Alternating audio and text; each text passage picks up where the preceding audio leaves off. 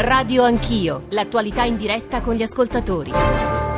Sono le otto e trentasei, tornate con Radio Anch'io, siete ovviamente su Radio uno, Giorgio Zanchini al microfono. Noi siamo partiti da quel dato Istat di ieri, eh, l'Italia ferma, il terzo trimestre, crescita eh, zero, e abbiamo tentato con i nostri ospiti, che peraltro hanno suscitato molte reazioni, molti commenti, molti messaggi da parte degli ascoltatori. Dicevamo, abbiamo tentato con i nostri ospiti di analizzare le ragioni di quel dato preoccupante, forse, e attribuirne le responsabilità, se è possibile. possibile attribuirne responsabilità, ma adesso vorremmo tentare un passo in avanti o un passo di lato, e cioè dare la parola alle parti sociali, a coloro che conoscono molto bene soprattutto il settore dei consumi, ma non soltanto il settore dei consumi, mi riferisco a Federalimentare, a Confcooperative, a sentire una, un'altra voce europea, quella di Andreas Schwab, che è in visita assieme a una delegazione del Parlamento Europeo. Lui è del gruppo del P P E e della C S U bavarese, anche perché ha incontrato e ha parlato, hanno parlato come delegazione col ministro dell'economia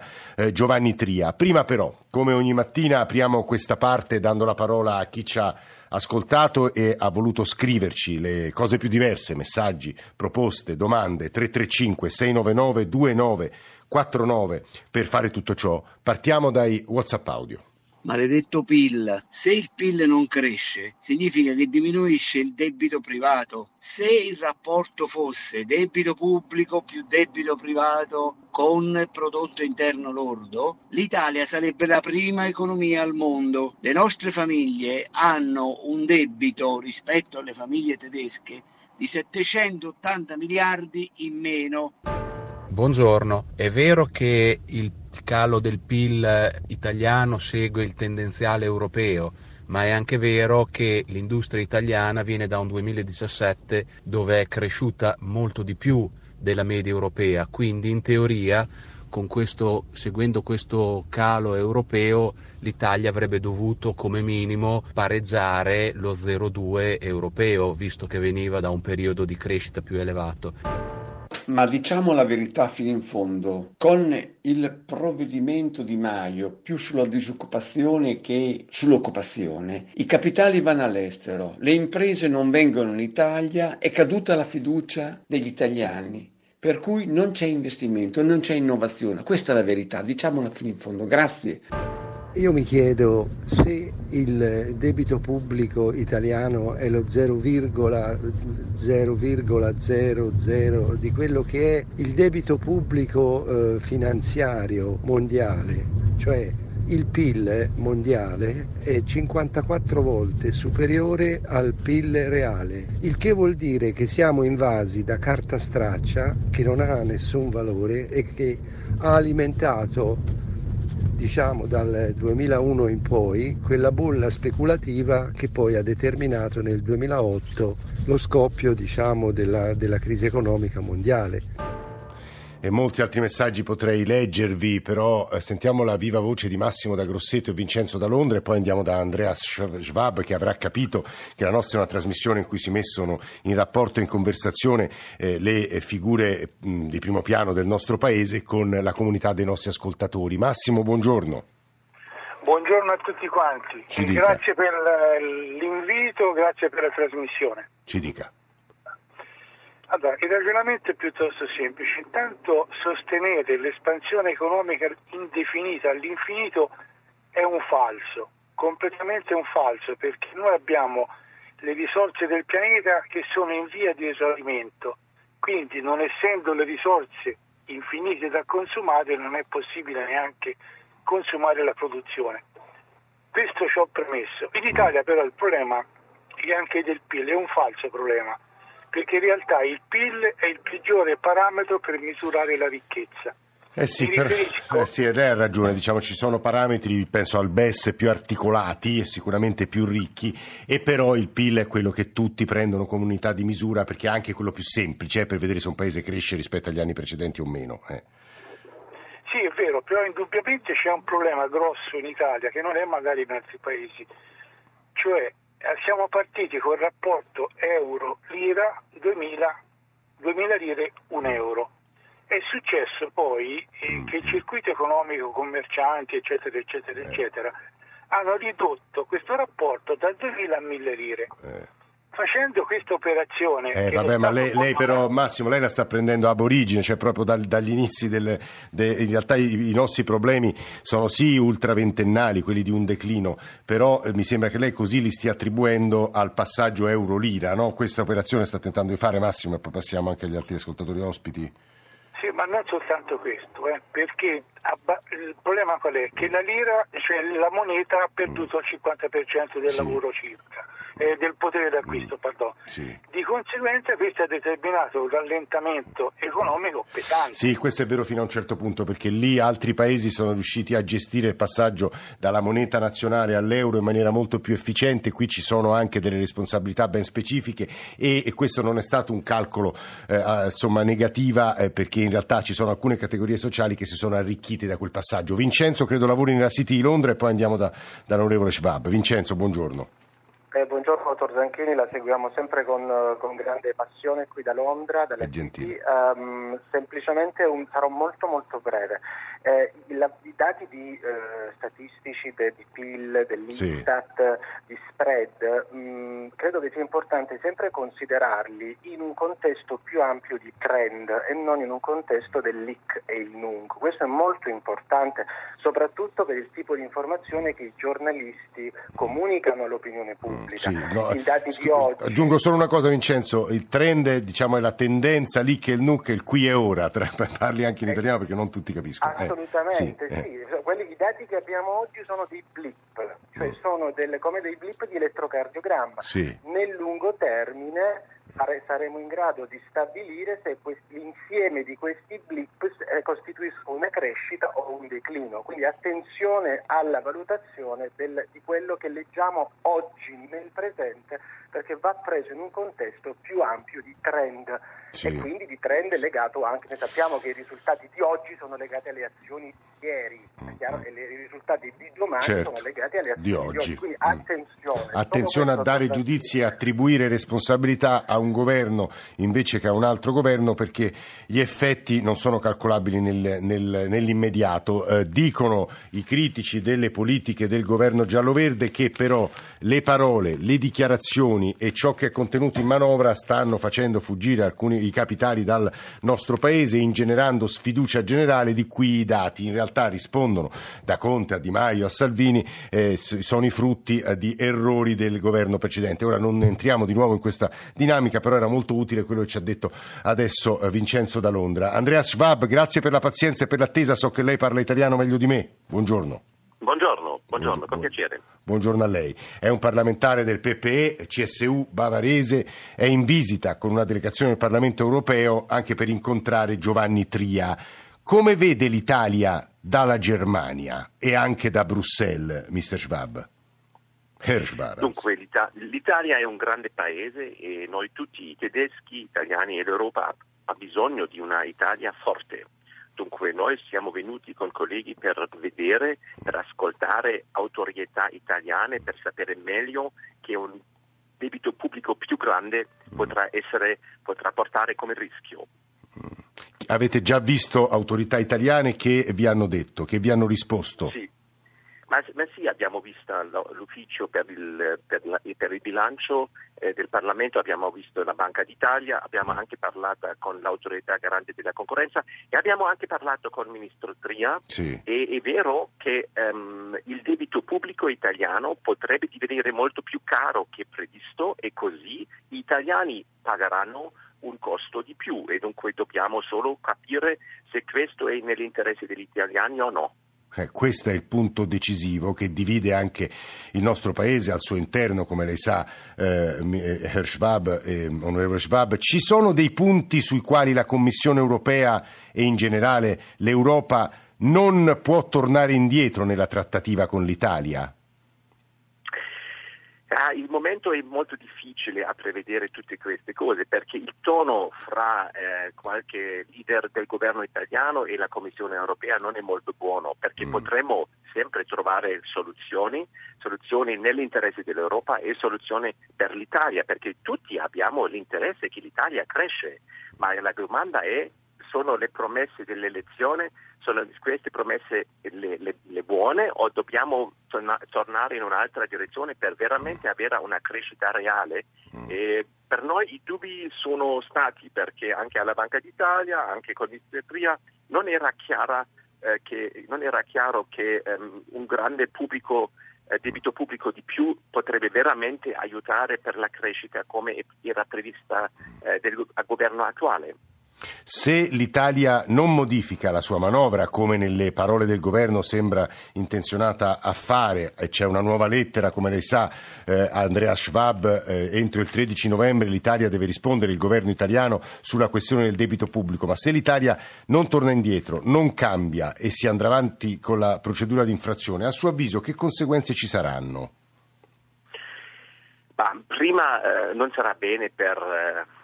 Per, per la relazione fra l'Italia e l'Unione Europea, e questo è sempre un po' difficile, ma abbiamo avuto anche procedura sì. di infrazione e abbiamo anche trovato soluzioni in quest, in, durante questa uh, in, uh, procedura, dunque potremo sempre trovare un'altra soluzione uh, in dicembre, a, all'inizio dell'anno prossimo, ma la domanda, la, la, la domanda generale è, siamo, eh, ci sono eh, politici italiani che dicono qualcosa, c'è la, la, la, la Commissione europea e possono trovare una soluzione comune. Questa è l'idea e penso che dobbiamo anche domandare... Ecco, ecco Schwab, incontrando Tria ha avuto, incontrando Tria ha avuto l'impressione che eh, il ministro del, nostro ministro dell'economia voglia trovare un accordo.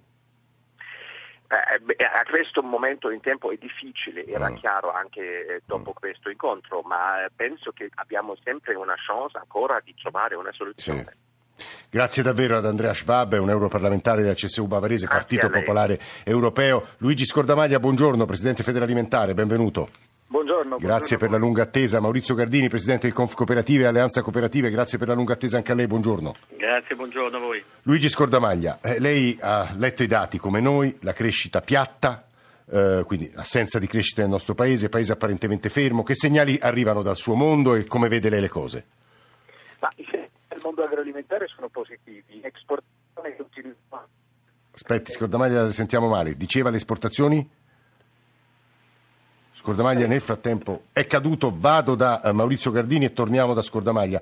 Eh, Gardini, lei assieme al Censis ha pubblicato, ne ha parlato anche ieri, ieri pomeriggio fuori gioco con Ilaria Sottis, avete pubblicato una ricerca con una metafora terribile, la rana z- salta con le zampe legate, questa sarebbe l'Italia. Perché, Gardini? Perché purtroppo le imprese hanno una serie di pesantezze eh, che non riescono a farle esprimere tutta la piena potenzialità e la competitività sul mercato globale, a cominciare dal carico della burocrazia eccessivo e molto più pesante rispetto al resto dei paesi, i nostri competitor, per andare poi al carico fiscale del lavoro. Siamo il paese a più alto tasso del costo del lavoro, eh, nove punti in più rispetto alla media Ocse, ma eh, sei sette punti in più rispetto ai nostri principali competitor europei. Abbiamo un costo dell'energia che è il doppio rispetto alla Francia, ma è sensibilmente più alto di tutti gli altri nostri paesi competitor. Abbiamo una difficoltà di accesso al credito e un costo del denaro più alto. Scusi Gardini, sta descrivendo un quadro drammatico del paese. No, no, sta descrivendo un quadro che non è peggiorato negli ultimi sei mesi, è un quadro pesante che arriva, arriva sicuramente da molti anni, da molti ultimi anni, e abbiamo poi in ultimo una pubblica amministrazione che si finanzia con uh, i soldi dei, del, dei propri fornitori, non pagando regolarmente quelle che sono le prestazioni. Mm. È chiaro che in questo quadro l'impresa che dovrebbe produrre ricchezza, dovrebbe produrre lavoro e dovrebbe quindi Uh, dare una scossa all'economia si trova ad essere appesantita, e poi uh, ultimamente non neghiamo che c'è una situazione di maggiore riflessione da parte degli imprenditori che stanno un po' alla finestra a guardare quello che succede. Mm, Presidente di Confcooperative Maurizio Gardini, se lei fosse il Presidente del Consiglio, quali sarebbero i primi tre provvedimenti che prenderebbe per aiutare il mondo dell'impresa? Ma per aiutare il mondo dell'impresa bisogna cercare di ridurre il costo del lavoro per essere in condizione di stimolare l'impresa a investire di più e a produrre. Noi abbiamo bisogno di stimolare l'impresa privata oltre all'investimento pubblico. Abbiamo bisogno di stimolare anche eh, l'investimento pubblico attraverso gli investimenti. Ieri abbiamo commentato i gravissimi danni del, ad esempio del, del, provocati dal maltempo. Siamo costantemente ad inseguire delle manutenzioni straordinarie che ci costano molto di più delle manutenzioni ordinarie. Ora vogliamo rimettere in moto l'economia anche attraverso un piano decennale, quantomeno. Questa manovra va nella direzione che lei auspica o no? Questa manovra non va esattamente in questa direzione, ci sono degli elementi che si possono cogliere in questa direzione, però non va esattamente in questa direzione. Aspetti Rischia... che torno da lei, Gardini, perché invece sì. Luigi Scordamaglia, presidente Federalimentare, credo che complessivamente condivida l'approccio della manovra e non rilevi dal suo mondo dei segnali negativi come quelli che in parte sono stati messi in fila stamattina. Di nuovo buongiorno Scordamaglia. Buongiorno, buongiorno. Allora, i segnali del settore agroalimentare, dicevo, sono più positivi del resto delle attività di questo eh. paese, l'esportazione cresce più del settore manufatturiero, i consumi interni in realtà sono ancora eh, piuttosto piatti, ma la fiducia dei consumatori, stranamente, mettiamo un pochino anche di ottimismo, la sì. fiducia dei consumatori a breve e lungo eh, è più positiva di quella delle imprese. La manovra, io credo che attribuire, come avete ampiamente detto, a questo governo la responsabilità di un arresto della crescita fortemente attesa sia assolutamente strumentale. Io credo che sia anche stato abbastanza responsabile nei giorni scorsi da parte del presidente Conte eh, quello di dire che il due virgola quattro per cento è un limite oltre il quale sì. non andare, così come è stato responsabile secondo me dire che il reddito di cittadinanza e quota cento si scriveranno con attenzione le regole. Guardi Scordamaglia, aggiungo soltanto a beneficio della chiarezza, insomma della conoscenza degli ascoltatori, che l'Italia sarebbe pronta a confermare l'immutabilità della manovra, ma nel confronto con l'Unione punta a indicare un deficit effettivo al due per cento invece che al due virgola quattro per cento per due ragioni: più entrate grazie alla crescita e minori spese reali, cioè alla fine Tria e Conte potrebbero presentare all'Europa una manovra che abbia una, un'elasticità e, e di fronte a dati peggiori eh, la capacità di rispondere in termini di provvedimenti, ad esempio meno spese statali. Scordamaglia. Io credo che questo sia il punto, non rimettere in discussione delle misure che se opportunamente implementate, penso al reddito di cittadinanza, potrebbero avere un, una forma di rilancio e di ponte verso l'occupazione, ma dimostrare una flessibilità intelligente su dei numeri assoluti su cui mi pare eh, la disponibilità del governo sia già stata dimostrata. Mm, senta, sui consumi, l'ultima cosa, che farebbe lei per aumentare i consumi interni? Che I consumi... Certo, i consumi innanzitutto non aumentare l'I V A, e questo è passato inosservato, sì. ma per quest'anno è stato fatto con grande sacrificio, altrimenti il deficit si sarebbe potuto contenere, ma aumentare l'I V A sarebbe stato affamare le famiglie più povere. La seconda cosa, io credo, ripeto, un reddito di cittadinanza che introduca al lavoro, non all'assistenzialismo, riduce la disuguaglianza sociale e fa aumentare i consumi interni, quindi non sono così critico. Eh, Luigi Scordamaglia, presidente Federalimentare, che sta parlando. Devo dire che alcuni ascoltatori, eh, un paio di ascoltatori dicono Scordamaglia ha perfettamente ragione, ma subito dopo che aveva parlato Maurizio Gardini, presidente di Confcooperative, dicevano che, che Gardini ha perfettamente ragione. Alcune cose dette dai due coincidono, altre forse sì, no, meno no. Su, sullo sguardo della manovra. Scordamaglia stava dicendo? No, sono no. Gardini. Ah, Gardini, Gardini, che stava dicendo lei? Gardini e poi Scordamaglia. No, eh, io confermo che l'agroalimentare sta fornendo delle ottime performance e sta eh. tenendo su complessivamente eh, anche altri settori che darebbero dei risultati peggiori, uh, uh, uh, uh. ma il vero tema è come accompagnare queste necessità anche delle imprese e come stimolarle. È chiaro che l'intervento sull'I V A è stato un intervento sacrosanto, importante. Un intervento positivo perché avrebbe depresso ulteriormente i consumi, e noi purtroppo siamo in una dinamica dove dobbiamo più fare attenzione sui consumi extra paese rispetto ai consumi all'interno del paese. Cioè extra paese che intende? Che intende Gardini? Cioè, eh, dico che purtroppo c'è un trend molto negativo sui consumi, non siamo in situazione di consumi piatti, cala il consumo di pane, cala il consumo di pasta, cala il consumo di zucchero, cala il consumo dei prodotti basici alimentari, che non sono prodotti voluttuari o prodotti di elite, sono prodotti della dieta, della dieta di base. Segno, segno che c'è evidentemente una situazione di compressione e una situazione di difficoltà. Non è altrettanto all'estero, dove la dieta mediterranea e i prodotti del Made in Italy trovano ampi spazi di, ma- di crescita. Abbiamo visto dopo sì. Expo, con l'effetto trainante dell'Expo, abbiamo visto un aumento. L'obiettivo cinquanta miliardi è un obiettivo del nostro export agroalimentare, è un obiettivo che possiamo centrare a tempi molto brevi. Però bisogna accompagnarlo con i provvedimenti che lei suggeriva. Bisogna accompagnarlo eh. con Maurizio Gardini e Luigi Scordamaglia, grazie ad entrambi. Ora è appena arrivato un messaggio: Radio Anch'io e la Rai devono remare solo a favore dell'Italia, di Antonio. Noi in realtà cerchiamo, diciamo, nei, nei nostri limiti di fare il nostro lavoro, che è osservare, raccontare, controllare il potere, se ci riusciamo. G R uno e poi parliamo di Federico Fellini, sono venticinque anni che ci ha lasciato il grande regista.